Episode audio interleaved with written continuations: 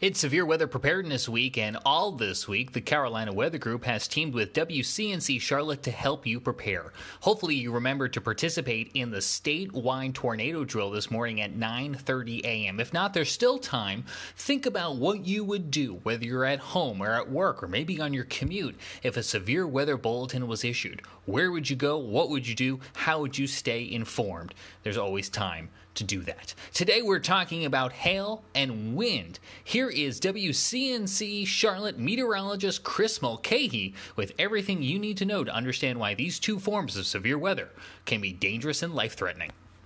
When it comes to a severe weather event, you need to be ready. Severe thunderstorms are able to produce hail that can see the size of softballs and fall at speeds at over 100 miles per hour. The largest hailstone to ever fall in the Carolinas was about four to four and a half inches. That's about the size of a grapefruit. The largest hailstone to ever fall in the United States fell in South Dakota. That was over eight inches diameter. That's comparable to the size of this volleyball.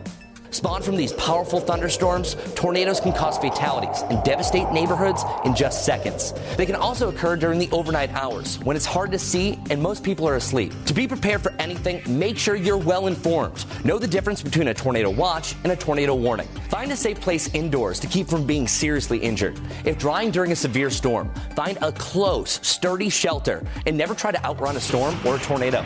Make sure you have a survival kit in a worst case scenario and always have a way to receive a alerts, watches, and warnings. No matter where you are during a severe thunderstorm, you need to be informed on what to do and continue staying safe after the storm.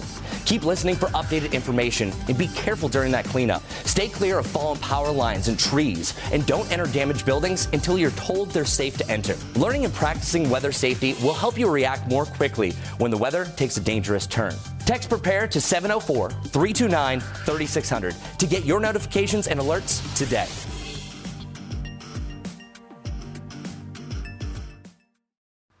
Thanks, Chris. And Chris will be back tomorrow to talk to us about lightning as Severe Weather Preparedness Week rolls on from the Carolina Weather Group and WCNC Charlotte.